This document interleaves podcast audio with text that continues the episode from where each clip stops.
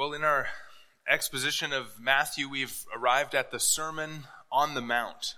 And this is the greatest sermon ever preached. This is the greatest sermon ever preached by the greatest man who ever walked the earth because Jesus was more than a mere man. He was God in the flesh. He is the Messiah, the ruler of Israel and the world. And he is, uh, and here what we have is the message of the king. The, the forerunner has prepared the way for us or for him. And now we get to finally hear from the king.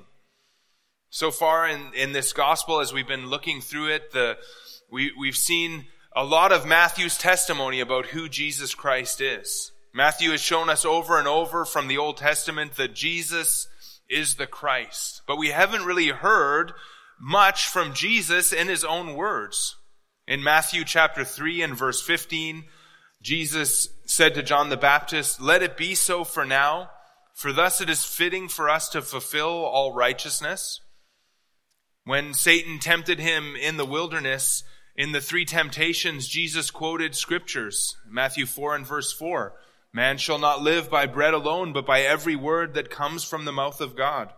Matthew 4 and verse 7. Again, it is written, You shall not put the Lord your God to the test. And Matthew 4:10, Begone, Satan, for it is written, You shall worship the Lord your God, and him only shall you serve. In chapter 4 and verse 17, we saw a brief summary of his preaching. From that time, Jesus began to preach, saying, Repent, for the kingdom of heaven is at hand. Jesus is the king and he came to offer his kingdom to Israel on the basis of their repentance.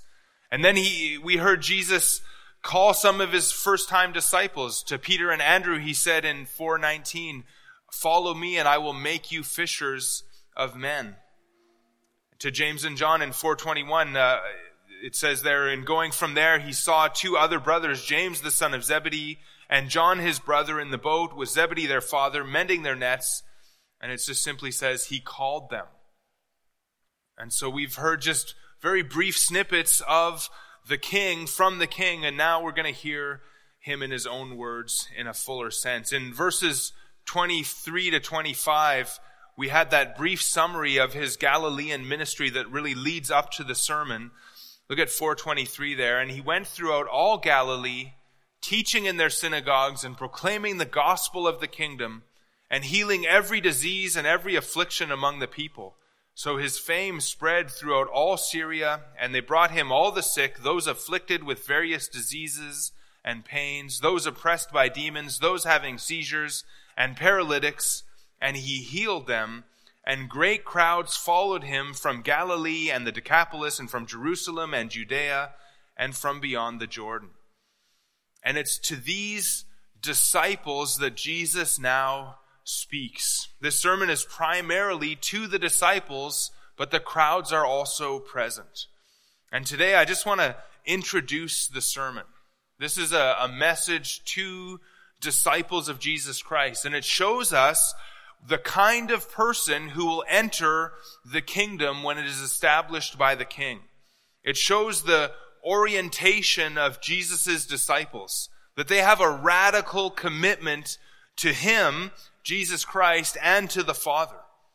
Jesus' true disciples are committed to Him, and that's primarily evident in a righteous life that they live.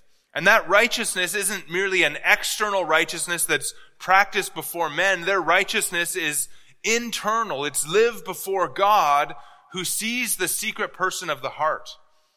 They live righteously even when nobody sees except God. Jesus' Jesus' disciples are also not earthly minded. They, they expect to be rewarded in heaven. And so when the kingdom comes, they expect to be rewarded and not in their time on this earth. On earth, they will be persecuted. In heaven, they will be rewarded. And in the midst of this persecution, they are to rejoice and to let their light shine. They're to pray for their enemies and be like their Father in heaven, Matthew 5, 45, for he makes his sun rise on the evil and on the good, and sends rain on the just and on the unjust. Now, the standard of this sermon is extremely high. Matthew 5:48. Therefore, you must be perfect as your heavenly Father is perfect. Now, what we need to understand here is that this instruction isn't on how to become a disciple or what must be achieved in order to enter the kingdom, or that is, this is, this isn't how to become a citizen of the kingdom. This is an, on, this is instructions on how to live as a citizen of the coming kingdom, or how to live as a disciple of Jesus Christ. This is what Jesus calls his people to aim for as they live their lives for him. This is for those who have already repented and decided to follow Jesus. And it teaches us how to think and how to live as children of God.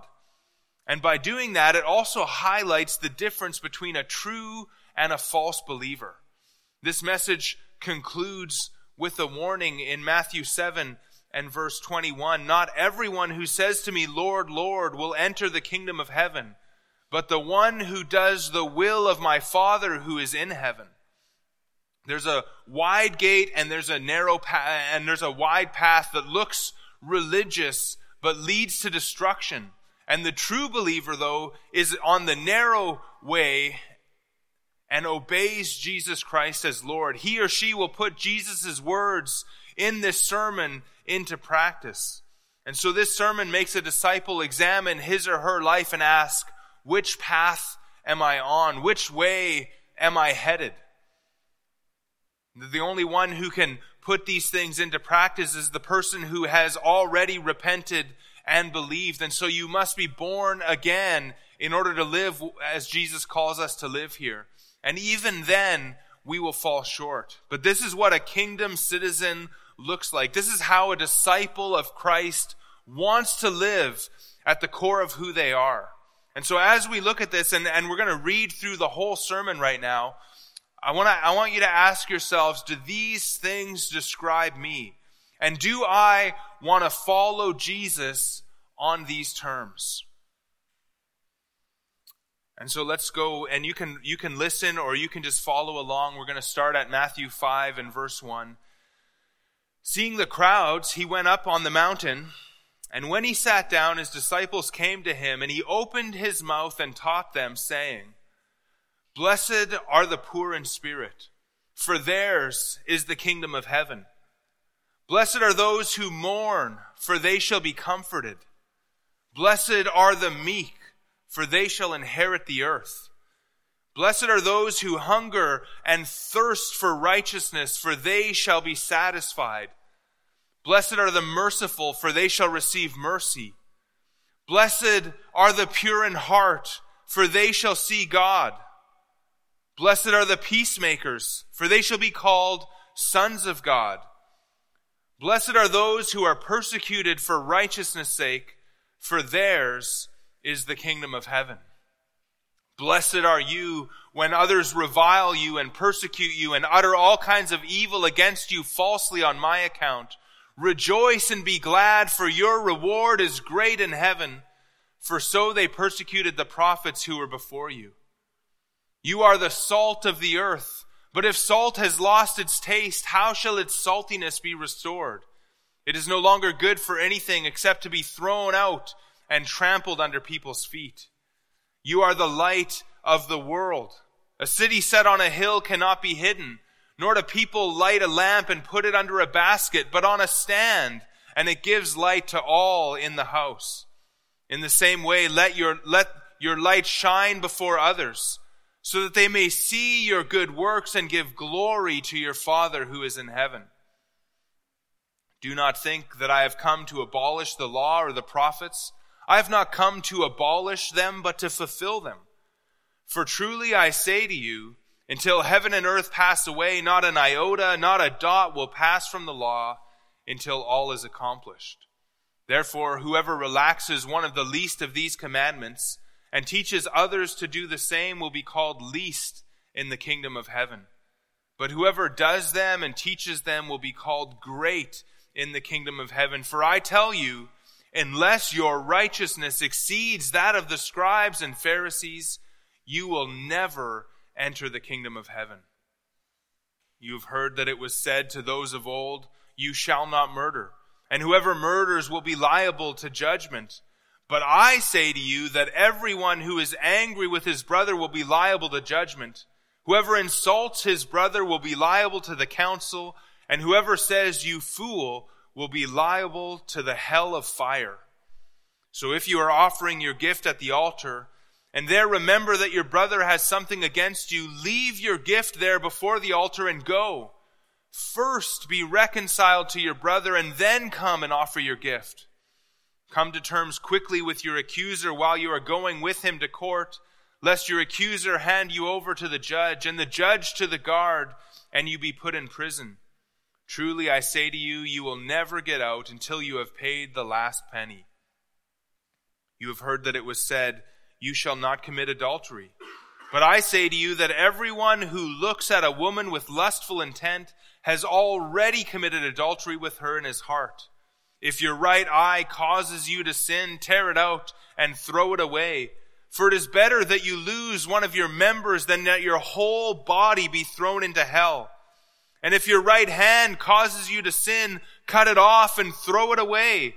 For it is better that you lose one of your members than that your whole body go into hell. It was also said, Whoever divorces his wife, let him give her a certificate of divorce. But I say to you that everyone who divorces his wife, except on the ground of sexual immorality, makes her commit adultery, and whoever marries a divorced woman commits adultery. Again, you have heard that it was said to those of old, You shall not swear falsely, but you shall perform to the Lord what you have sworn.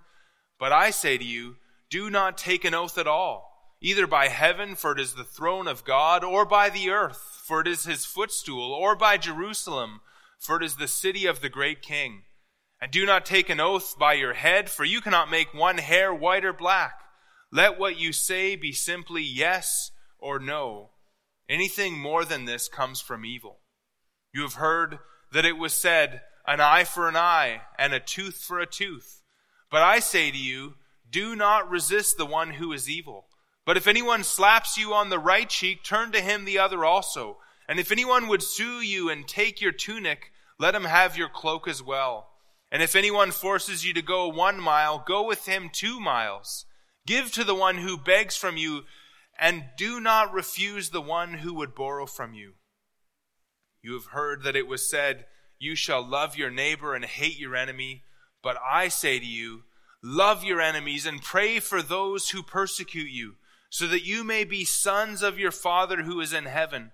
For he makes his sun rise on the evil and on the good, and sends rain on the just and on the unjust. For if you love those who love you, what reward do you have?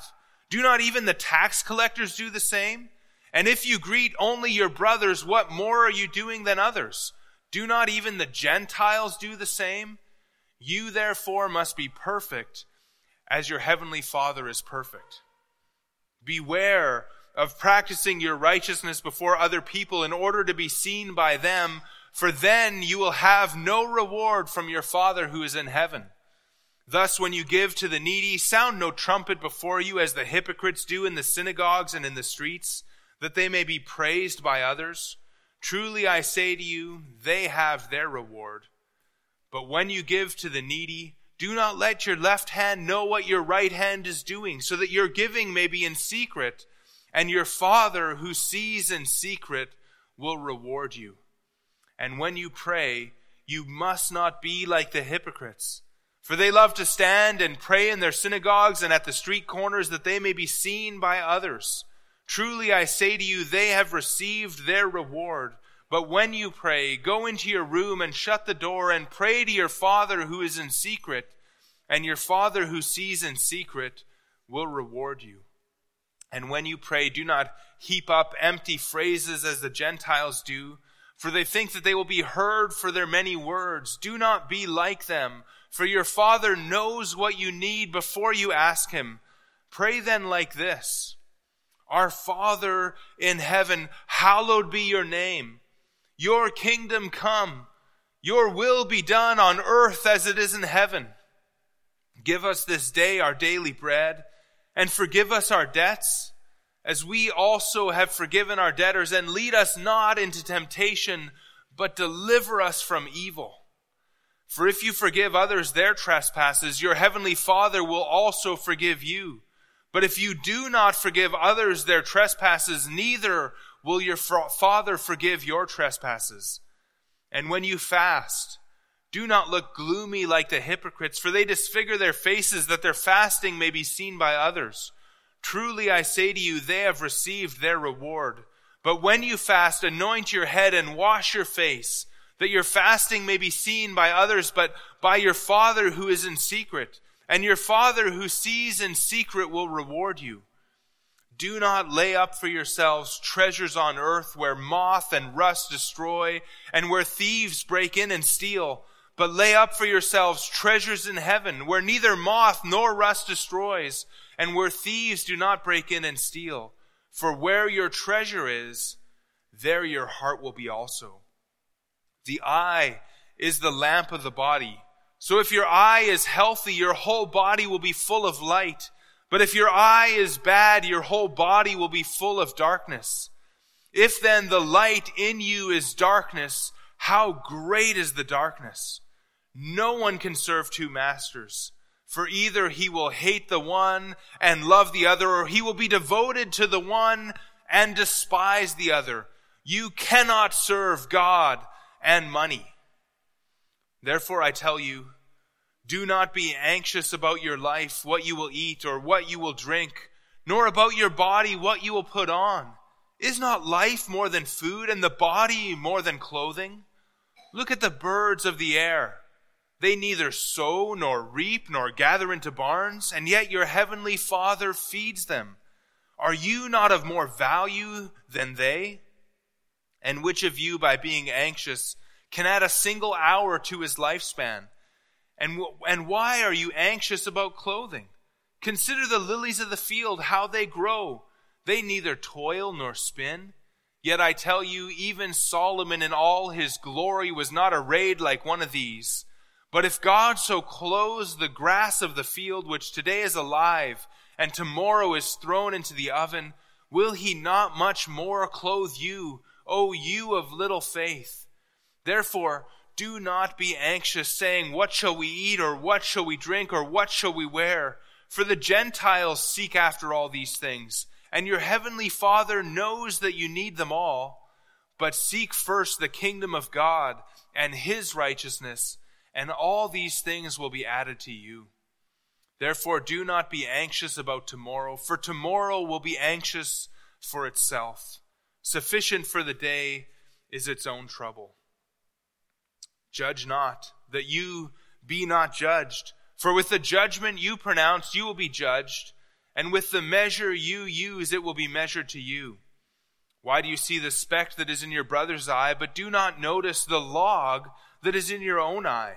Or how can you say to your brother, let me take the speck out of your eye when there is the log in your own eye, you hypocrite? First take the log out of your own eye and then you will see clearly to take the speck out of your brother's eye. Do not give dogs what is holy and do not throw your pearls before pigs, lest they trample them underfoot and turn to attack you. Ask and it will be given you. Seek, and you will find. Knock, and it will be open to you. For everyone who asks receives, and the one who seeks finds, and to the one who knocks it will be opened. Or which one of you, if his son asks him for bread, will give him a stone? Or if he asks for a fish, will give him a serpent? If you then, who are evil know how to give good gifts to your children, how much more will your Father who is in heaven give good things to those who ask him? So whatever you wish that others would do to you, do also to them, for this is the law and the prophets. Enter by the narrow gate, for the gate is wide and the way is easy that leads to destruction, and those who enter it by it are many. For the gate is narrow and the way is hard that leads to life, and those who find it are few. Beware of false prophets who come to you in sheep's clothing, but inwardly are ravenous wolves. You will recognize them by their fruits. Are grapes gathered from thorn bushes or figs from thistles? So every healthy tree bears good fruit, but the diseased tree bears bad fruit. A healthy tree cannot bear bad fruit, nor can a diseased tree bear good fruit. Every tree that does not bear good fruit is cut down and thrown into the fire. Thus you will recognize them by their fruits. Not everyone who says to me, Lord, Lord, will enter the kingdom of heaven, but the one who does the will of my Father who is in heaven. On that day, many will say to me, Lord, Lord, did we not prophesy in your name and cast out demons in your name and do many mighty works in your name? And then I will declare to them, I never knew you. Depart from me, you workers of lawlessness. Everyone then who hears these words of mine and does them Everyone then who hears these words of mine and does them will be like a wise man who built his house on the rock. And the rain fell and the floods came and the wind blew and beat on that house, but it did not fall because it had been founded on the rock. And everyone who hears these words of mine and does not do them will be like a foolish man who built his house on the sand and the rain fell and the floods came and the winds blew and beat against that house and it fell and great was the fall of it. And when Jesus finished these sayings, the crowds were astonished at his teaching, for he was teaching them as one who had authority and not as their scribes. Now, I want to point out this morning five observations from the sermon as a whole. And then next week, we're going to dig into it a little bit closer, verse by verse. But I think these observations are going to help us to understand the sermon better. But what I really want this to do is to challenge you in your commitment to Jesus Christ this morning. I want you to examine your own life with what Jesus calls his disciples to do? Are you the kind of person that Jesus describes in this greatest of all sermons? And the first observation is that this sermon is for disciples who have God as their father. This sermon is for disciples who have God as their father.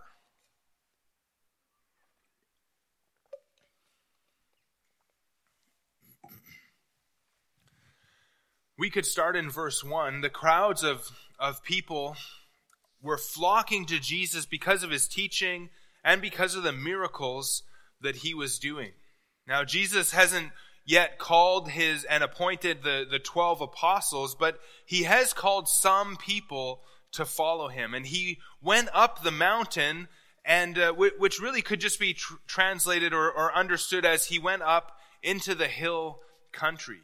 And verse 1 Seeing the crowds, he went up on the mountain, and when he sat down, his disciples came to him, and he opened his mouth and taught them, saying. And so this sermon is for disciples. And sitting was a, a common way for teachers to teach in that day.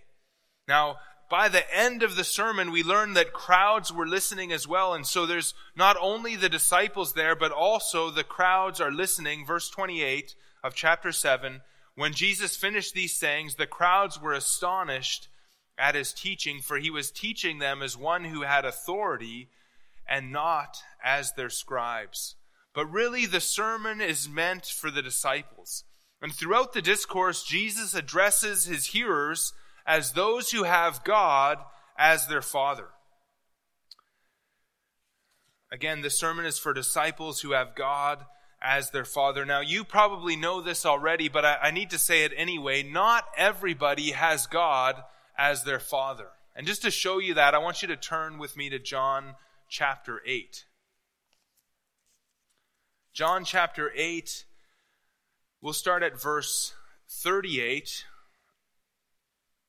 Jesus is speaking here. I speak of what I have seen with my Father, and you do what you have heard from your Father.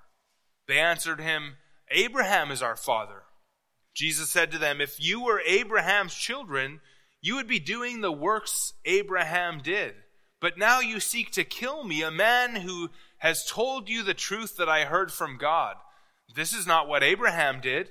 You are doing the works of you are doing the works your father did. They said to him, We were not born of sexual immorality. We have one father, even God. Jesus said to them, If God were your father, you would love me, for I came from God and I am here. I came not of my own accord, but he sent me. Why do you not understand what I say? It is because you cannot bear to hear my word.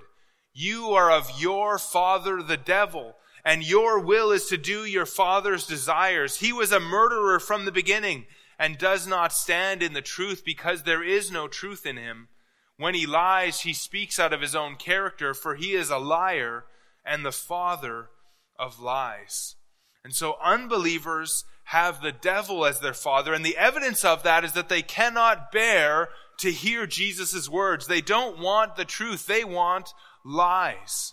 But the people that Jesus is speaking to in this sermon in Matthew chapter 5 are people that have God as their father. Now, th- this calling God Father wasn't at all common in Jesus' day. In, in fact, when Jesus came calling God his Father, the, the Jews wanted to stone him because it implied equality with God. In, in John chapter 5 and verse 18, this is why the Jews were seeking all the more to kill him, because not only was he breaking the Sabbath, but he was even calling God his own Father, making himself equal with God. When Jesus teaches his disciples to call God Father, it, it doesn't mean that, that we are somehow equal to God. In the new covenant, through our salvation, God adopts us into his family. We become sons of God through our union with the Son of God, Jesus Christ. And so what Jesus does here is really brand new. He taught his disciples to view God as their father and themselves as God's sons. He wants them to know that as his disciples, they have entered into a close personal relationship with God. Now, I won't show you all the references to this because there's so many, but I just want to show you a few of these. Chapter 5 and verse 9. Blessed are the peacemakers, for they shall be called sons of God. Chapter 5 verse 16. In the same way, let your light shine before others so that they may see your good works and give glory to your Father who is in heaven. Matthew 5:45 so that you may be sons of your Father who is in heaven for he makes his sun to rise on the evil and on the good. Matthew 5 and verse 48 Therefore or you therefore must be perfect as your heavenly Father is perfect. Matthew chapter 6 and verse 1 Beware of practicing your righteousness before other people in order to be seen by them, for then you will have no reward from your Father who is in heaven. Matthew 6 and verse 4 Your Father who sees in secret will reward you. Uh, verse 6 When you pray, go into your room and shut the door and pray to your Father who is in secret, and your Father who sees in secret will reward you. Verse 9, pray then like this Our Father in heaven, hallowed be your name. And chapter 7 and verse 11, if you then who are evil know how to give, give good gifts to your children, how much more will your Father who is in heaven good, give good things to those who ask him? And so the sermon is for disciples who have God as their Father. That is, they already have a relationship with God. They have been saved. Now, I should say with this that although this is directed to the disciples, not all disciples are true disciples. All, all disciples profess to believe, but all do not truly believe. And the prime example of this, as we'll see later in this gospel, is Judas himself, a, a disciple of Christ who would one day betray him. And there will be people, Jesus says, who call him Lord, and they call God their Father who will not enter the kingdom of heaven. Matthew 7, 21. Not everyone who says to me, Lord, Lord, will enter the kingdom of heaven, but the one who does the will of my Father who is in heaven. Now these people might call God Father, but they are not truly his sons. And what makes the difference then is tied to the second observation. Number two, these disciples the true ones, are radically committed to Jesus Christ and God. These disciples are radically committed to Jesus Christ and God. And that's just expected throughout the entire sermon. True disciples who have God as Father are radically committed to Jesus Christ and God. And by expecting his disciples to obey him and follow him, Jesus is claiming the role of God. No prophet or holy man in scripture ever expected such allegiance. Jesus knows that he is God the Son, and to obey Jesus is to obey God. Jesus expected his disciples to value him above all else. They were to be willing even to suffer persecution for living according to his standards. Look at Matthew 5 and verse 10. Blessed are those who are persecuted for righteousness' sake, for theirs is the kingdom of heaven. Blessed are you when others revile you and persecute you and utter all kinds of evil against you falsely on my account. In verse 10, disciples there are persecuted for righteousness' sake. In verse 11, it's on my account or because of me that they're persecuted. And so Jesus here equates righteousness with himself. To live for Jesus is to live for righteousness. And Jesus expects his followers to be committed to live this way, even if it costs them suffering. In the next verse, there, Jesus equates the disciples who live for him with the prophets who were persecuted for their commitment to Yahweh. Verse 12 Rejoice and be glad, for your reward is great in heaven, for so they persecuted the prophets who were before you. Jesus says the reward for suffering on his account is very much like what the Old Testament prophets are enjoying now for their commitment to Yahweh. And so being committed to Jesus is on par with being committed to Yahweh. Now, when we think about this commitment to Jesus Christ, it's amazing what Jesus does in this sermon because throughout the sermon, he speaks in the first person. Five times Jesus says, Truly I say to you, or literally, Amen, I say to you. And eight times additionally, Jesus says just simply, I say to you. Now, Moses and the Old Testament prophets, if you think about it, they always said, Thus says the Lord. They never said, I say to you. They said, Thus says the Lord. They expected obedience to the Lord, not to themselves. And, but Jesus says, I say to you because he is Yahweh in human flesh. And he expects his followers to call him Lord or Master. And not merely to just call him Lord, but to submit to him as their Lord. Again, in verse 21 of chapter 7, not everyone who says to me, Lord, Lord, will enter the kingdom of heaven, but the one who does the will of my Father who is in heaven. On that day, many will say to me, Lord, Lord, did we not prophesy in your name and cast out demons in your name and do many mighty works in your name? And then I will declare to them, I never knew you. Depart from me, you workers of lawlessness. And so, if you want to enter the kingdom of heaven, Jesus must be your master and not in word only.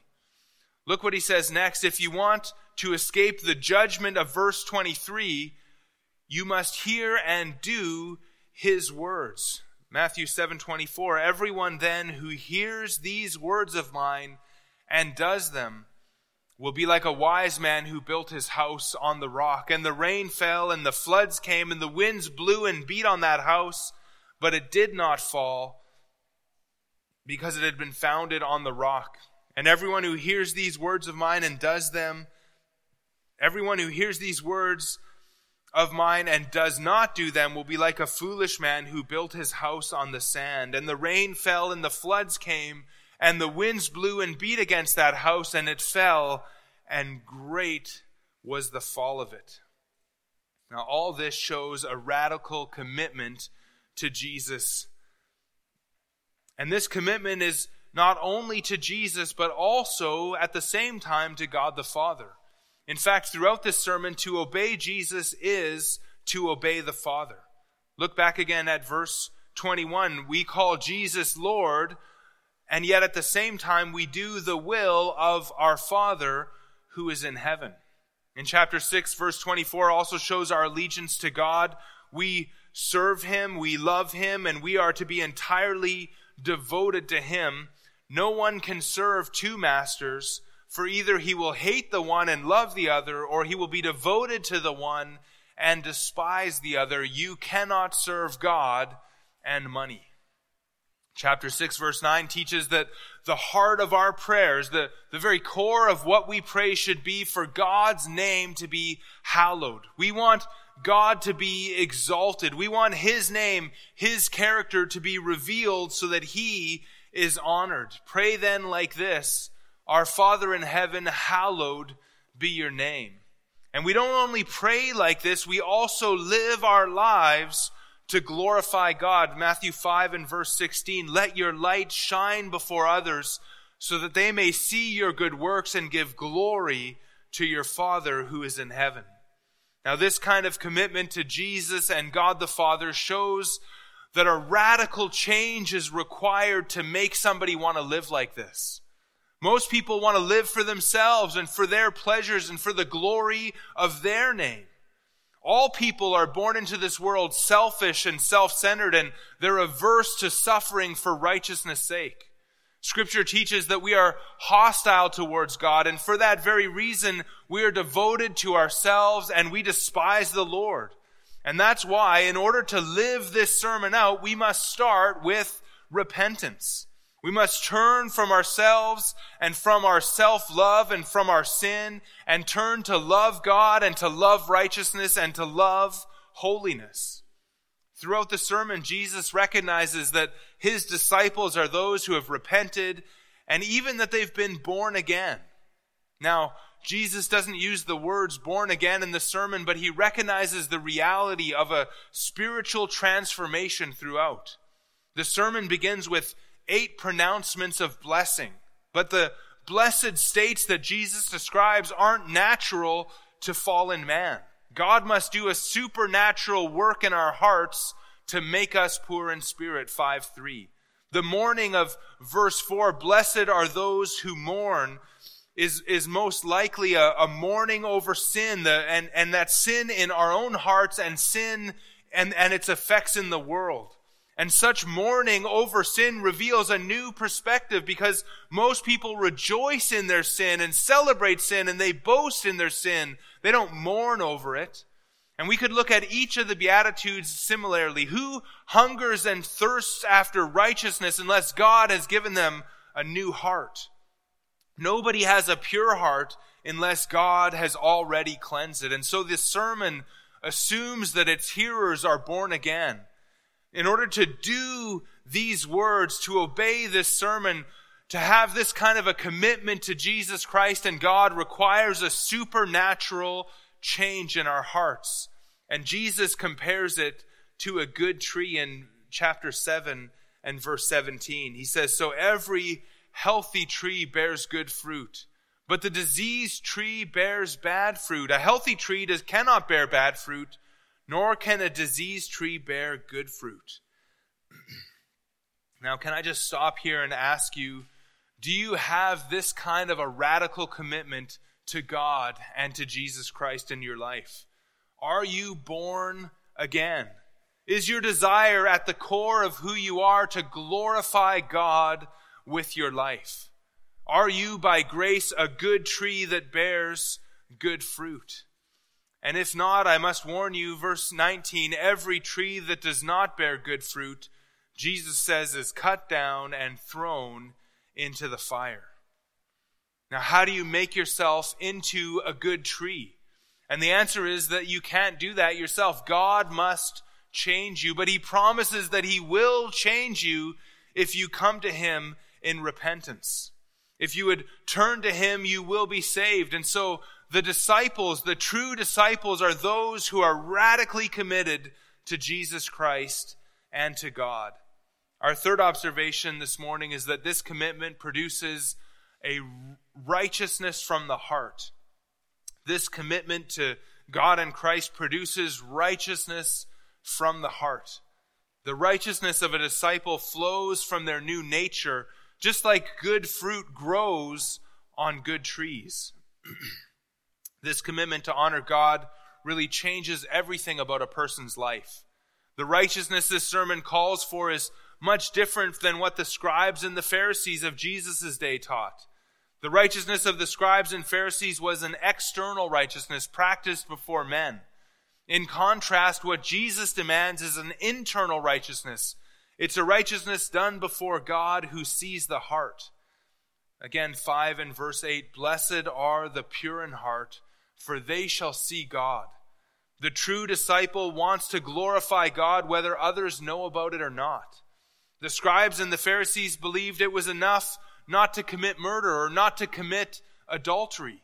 But Jesus says in verse 20, I tell you, unless your righteousness exceeds that of the scribes and Pharisees, you will never enter the kingdom of heaven. And so we're not even to get angry with our brother in our heart.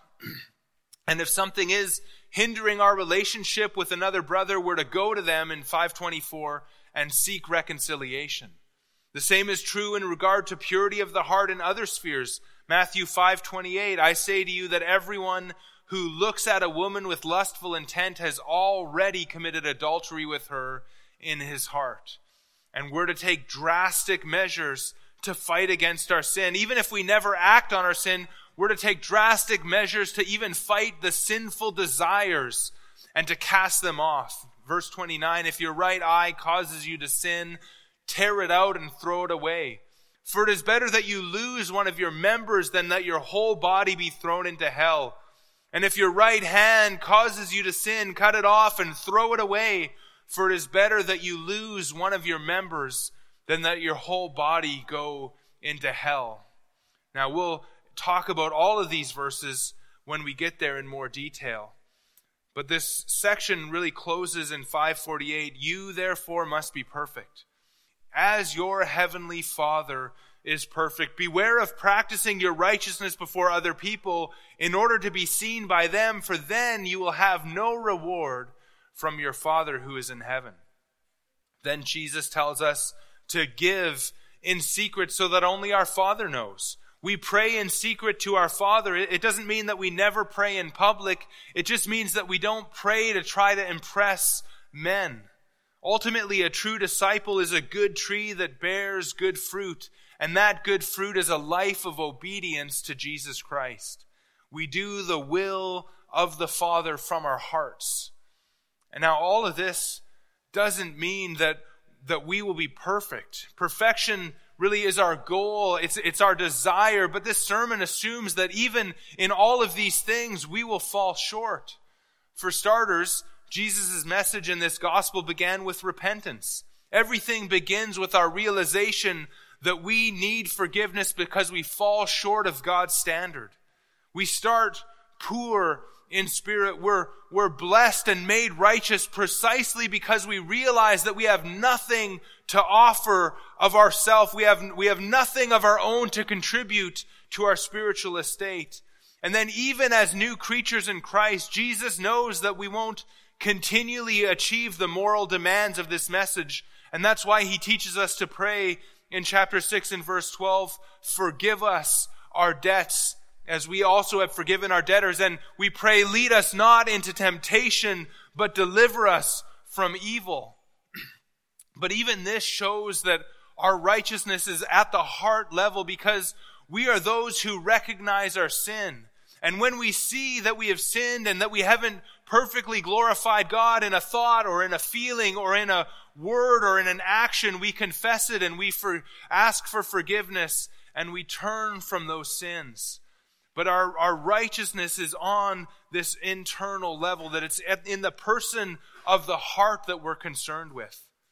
And so, number one, we saw that this sermon is for disciples who have God as their Father. Number two, it's that they are radically committed to Jesus Christ and to God, which number three produces righteousness from the heart. For then we see that this righteousness demands a heavenly minded perspective. This righteousness demands a heavenly minded perspective.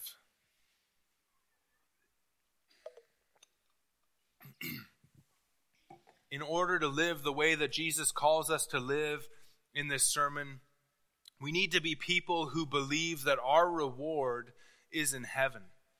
We need a heavenly and a kingdom minded perspective. And we can see this starting with the Beatitudes in 5 verses 3 to 10. The, the reason these people are blessed is not really because of their present state, it's because their present state leads to a promising future. And you can especially see that in the second beatitude, chapter 5 and verse 4. Blessed are those who mourn, for they shall be comforted.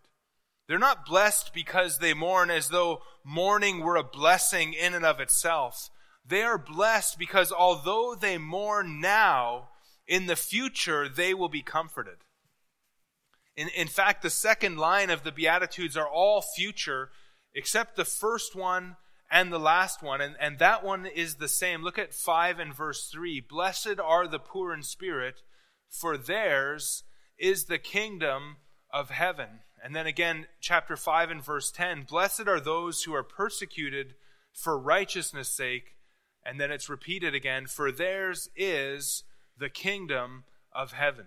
The first and the last blessings are in the, the present tense. And, and this could be what they call a futuristic present. There's such a thing as a, a futuristic present in Greek. In, in other words, they, by saying theirs is the kingdom of heaven, it could simply mean they will inherit the kingdom of heaven. But I think it's better, and I think we can take it even as a present tense. And the, the idea here is that the kingdom belongs to the poor in spirit, and the kingdom belongs to those who are persecuted for righteousness' sake. It's not that the kingdom is here already, but, but these are sons of the kingdom now. And when the kingdom is established, they will enter it because it already belongs to them. But the other six blessings here are all future. God will re- reward his people who love him now and serve him now and suffer for him now. And so, verse 4 Blessed are those who mourn, for they shall be comforted. Blessed are the meek, for they shall inherit the earth. Blessed are those who hunger and thirst for righteousness, for they shall be satisfied. Blessed are the merciful, for they shall receive mercy. Blessed are the pure in heart, for they shall see God. Blessed are the peacemakers, for they shall be called sons of God. And then blessed are those who are persecuted for righteousness' sake, for theirs is the kingdom of heaven. Blessed are you when others revile you and persecute you and utter all kinds of evil against you falsely on my account. Rejoice and be glad for your reward is great in heaven. For so they persecuted the prophets who were before you. The disciple of Christ knows that this world is temporary, but the life to come is eternal. Therefore, we wait, knowing that our good things are future. In the, the parable, I don't know if you remember this one in Luke 16, the parable of the rich man and Lazarus. And the rich man had all his good things in this life but dying, he went to hell. And Lazarus in that parable, who represents a true believer, believed or he received bad things in this life, but he was comforted when he died. And so, brothers and sisters, our citizenship is in heaven. Our reward is in the kingdom of heaven and in eternity. And Jesus is constantly driving this home in the sermon. Again, verse 12 of chapter 5 Rejoice and be glad, for your reward in heaven is great. Chapter 6 and verse 4 And your Father who sees in secret will reward you. Verse 6 And your Father who sees in secret will reward you. Verse 18 And your Father who sees in secret will reward you. Chapter 6, verse 19 Do not lay up for yourselves treasures on earth where moth and rust destroy and where thieves break in and steal but lay up for yourselves treasure in heaven where neither moth nor rust destroys and where thieves do not break in and steal. For where your treasure is, there your heart will be also. Our treasure is to be in heaven. And the only way that we can live like Jesus calls us to live in this sermon is if we're one, truly born again, and secondly, if we truly believe that we will be rewarded eternally for how we live in this life. The final observation then is that this heavenly mindedness is kingdom oriented. And this sermon is really a sermon that is centered on the kingdom. The kingdom of heaven, as we've seen earlier in this series, is speaking about the time when the king, Jesus Christ, will rule over the earth. Revelation chapter 20 tells us that this kingdom will be a thousand year reign of Christ on the earth in which he, he which then kind of opens the way into the eternal state. And during this time, God will fulfill all the promises that he made to Abraham and Isaac and Jacob and to the nation of Israel and the church and all of God's people through the ages will be there in that kingdom. And during the millennial kingdom, Christ will rule over the whole earth and he will reward his people.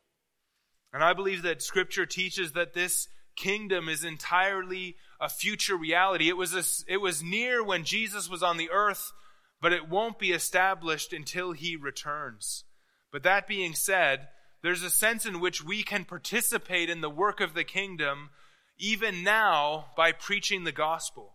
We're made citizens of the kingdom through faith in Jesus Christ now. And when we repent and trust in Jesus Christ, to deliver us from wrath, we are made sons of God, and as sons of God, we are sons of the kingdom.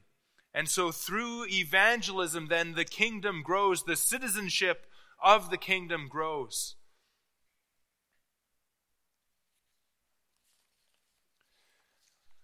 So when someone gets saved, theirs is the kingdom of heaven. Again, from 5 3 and 5 verse 10. They will be transformed and they will exhibit the traits that we've been talking about. They will be committed to Christ and God and they will have an internal righteousness of the heart.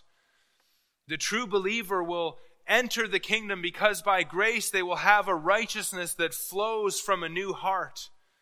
Matthew 5 and verse 20 again, For I tell you, unless your righteousness exceeds that of the scribes and Pharisees, you will never enter the kingdom of heaven.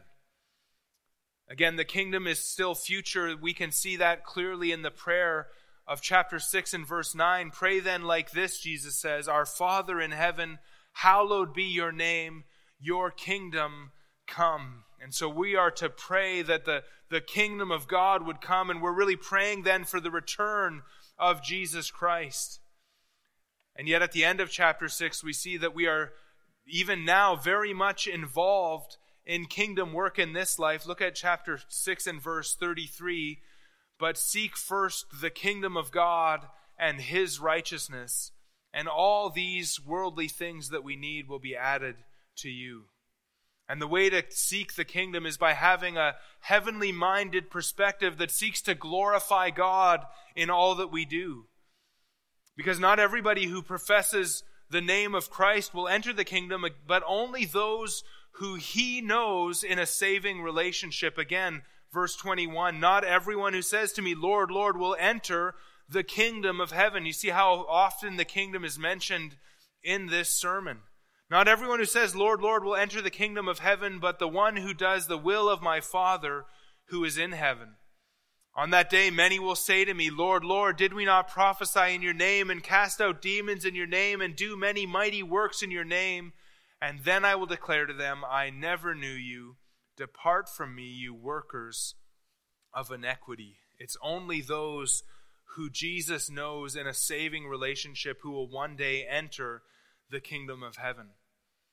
And so the true disciples of Christ seek to serve Christ with a kingdom focus, which is to say that we're concerned with what Christ is doing in the world now. And what is Christ doing in the world now? He is building his church. He is saving people and preparing them to live with him in eternity forever.